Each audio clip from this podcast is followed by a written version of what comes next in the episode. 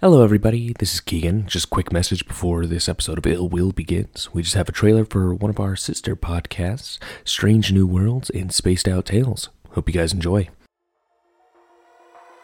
Strange New Worlds and Spaced Out Tales, a sci fi audio drama anthology podcast. As your commanding officer, I shouldn't have to remind you that there is a very good chance our fellow space pioneers stationed here all might be dead. Show some respect.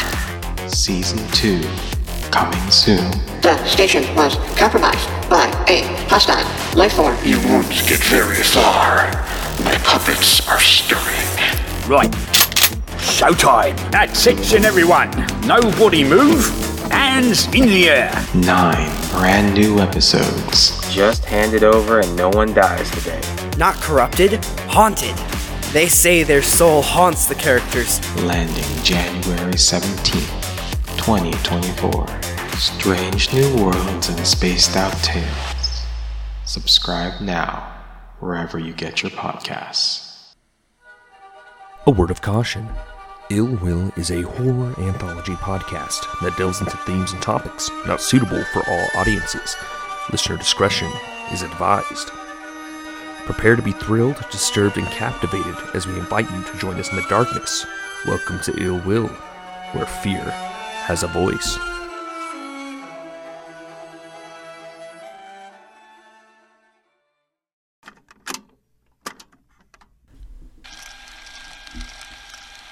Right, right, one at a time, one at a time again.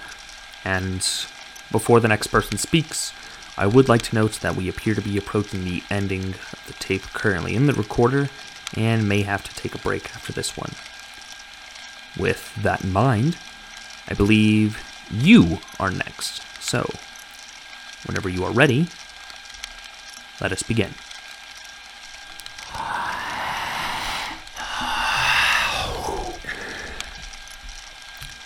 My name is Nicole Morgan, and I have information for you about Normmart. Have you ever been to one of their furnishing stores? You know, the really big stores. Normmart is famous for them. They have their normal grocery stores, but then the home furnishing stores are next level. Each one being at least four stories of winding passageways for customers to get lost in. That's how they advertise it anyway. And until you actually go inside one, you don't truly know how large they are. My main reason for going to this one had nothing to do with me moving, but instead was motivated by my hunger. You see, my friends had recently gone looking for a new couch, and they said that at the end of the trip, right after checkout, they have a little cafeteria in there where you can order some amazing meatballs. I had to check it out for myself and get a taste. I entered the store around 8 p.m., and I knew the store closed at 9, but I figured I could make my way through the store and get out with a bag of meatballs to take home to dinner. I didn't mean to take so long. I should have been more aware of the time, but when you see a great deal for the large, squishy pillow animals, you just have to stop and give them a squeeze. And of course, after the stuffed animals, I got sidetracked looking at the scented candles and wall plugs. Did you know they have over 600 scents to sample? And I found time just slipping away while I treated my nose to a new experience. I could have stayed there forever. I can still get the scent of my favorite ones eucalyptus and licorice.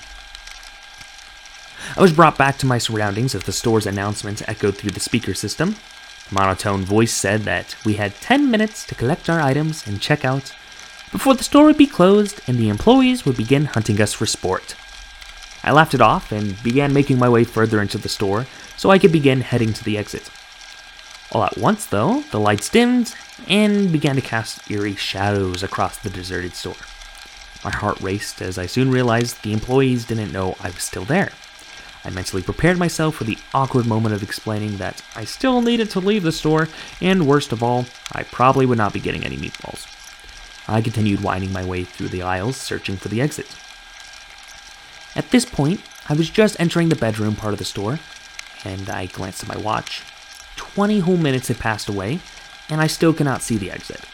My anxiety began to go through the roof, and I did my best to keep myself calm, telling myself that it was no big deal, I would still make it home tonight, and just eat grilled cheese instead of a meatball. as I was assuring myself, another announcement echoed through the store. Though this time it sounded partially garbled as the speakers next to me must have been malfunctioning. It seemed something about employees needing to make sure they had their proper equipment, and then I heard an alarm blare.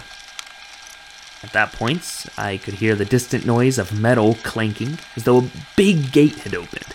Then, in the middle of a sea of mattresses, I heard the distant sound of dogs barking fill the air. I couldn't fathom how dogs had ended up inside Normmart, and frankly, I didn't need to know. I was still hoping to get out of the store. I just kept moving. My anxiety was now going into full panic territory as the barking sounds kept getting closer. As I turned a corner, leaving the bedrooms behind me, I found myself now in the midst of kitchen appliances. And that was when I saw the pack of dogs. Though they were not what I expected them to be, as none of the dogs came above my shins, and I stood in front of a sea of pugs and corgis. They all stopped yapping amongst themselves and turned towards me.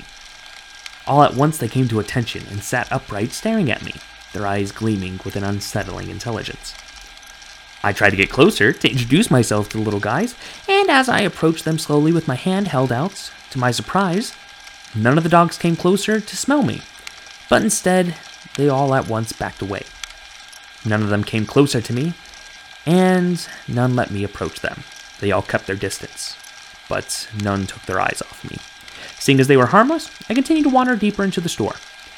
I wandered forward out of the kitchens, appliances, and into the next area with a herd of dogs following me closely. I was in the outdoor and lawn care department now, and I just kept moving forward. I had to keep moving. What else was I going to do in this situation? And as I was moving, I felt the dogs following behind me. I was both comforted and alarmed by their presence. The eerie silence of the store, the only sound was that of their panting and the click clack of their claws on the linoleum. The shelves were lined with bags of fertilizer, rows of neatly stacked lawnmowers, and a wide assortment of gardening tools. It was strangely serene to go from the closed corridors to suddenly open clearing. It smelled clean and earthy here, but I could still see the dim lights above us, and a lack of wind indicated that we were still within the building. When the steps behind me stopped, I turned around to see a line of dogs no longer looking at me, but instead facing a shelf on the end of one of the aisles. I approached and found a half full bag of dog treats. I picked one of the biscuits up, crushed it in my hand, and tossed it towards the dogs. They descended upon it, and the once sweet dogs turned into a mass of snarling and growling faces as they fought for the treats. Once it was devoured, they again turned their focus to me, but I knew they were only paying attention to the bag that I was now holding in my hand. Something told me that once the treats were all gone, these dogs would not continue to be as nice to me. But now that the dogs knew I had a treat, they no longer followed in the distance, but instead came right up next to me, still looking at me with those intelligent eyes. I decided to give in to them. After all, they were so cute. I crouched on the ground and held a treat in my hand, offering it out to the pack. None of the dogs came close enough for me to pet them, and then I noticed one pug, significantly smaller than the rest. Did not have its tail curled, but instead was cowering from the others, but still sticking with the pack. I approached it slowly and offered it a treat. The small dog carefully grabbed it from my hand and nibbled on it feverishly. Upon completing its feast, it turned its attention away from me and pointed at something behind the shelf directly to my right. The other dogs began growling aggressively at me, so I stood up slowly, picked up this little runt, and climbed up onto the shelf. I was just in time as well, because at this point, the rest of the pack had decided they were done with me. The dogs became rabid and were fully howling and attacking me, trying to reach me from my position above them. From my vantage point, I was able to see a faint line of light behind the rack of flower seeds I was holding on to. I pushed myself further into the shelf and found that I was able to stand in about a foot gap between the two aisles. Closer to the lights, I was now able to see that it was shining at me from the floor, half hidden behind a uh, pallet. I pushed the wooden pallet aside and found a trapdoor with a sign on it, clearly marked for employees only. I, of course, opened it eagerly as I figured I could keep wandering the store for hours, or I could just get over myself, find an employee, and get kicked out. Peering to the open hatchway, I saw an eerie passageway that seemed to stretch endlessly in either direction and illuminated by flickering fluorescent lights humming. I looked at the small pug in my arms, and he licked my face. I put the dog down and decided if this little guy wasn't afraid, I myself had no reason to fear either.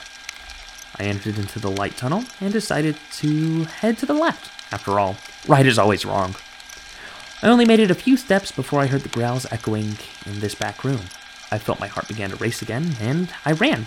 As I continued through the hallway, I felt a tugging on my pant leg. I turned around and saw the runt was grabbing my leg and trying to get my attention to pull me into a side passageway that I had somehow missed. I trusted the runt and chased it down. As we continued further into the building, the air began to feel heavy and damp, and the constant buzzing of the lights was starting to mess with my head a little bit, and I felt that I was never going to get out of that place. I closed my eyes and I just continued to sprint. It was stupid, and I should have kept my eyes open.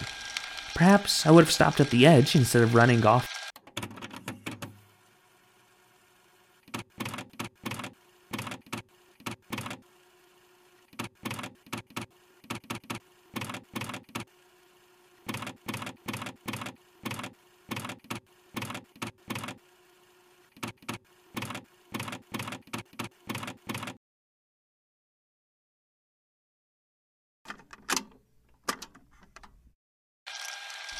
Right. Um, so the recorder stopped working near the end of her story. Unfortunate, but I can summarize from what I remember. The end of the tunnel revealed a large pit full of human remains, and essentially, any employees that didn't have any dog treats would be shoved into the pit of bones. I can't recall the specifics of how they passed, but it's clear that Normmart has connections to the meat, or at least can serve as an entryway into the realm of reflections. More to come.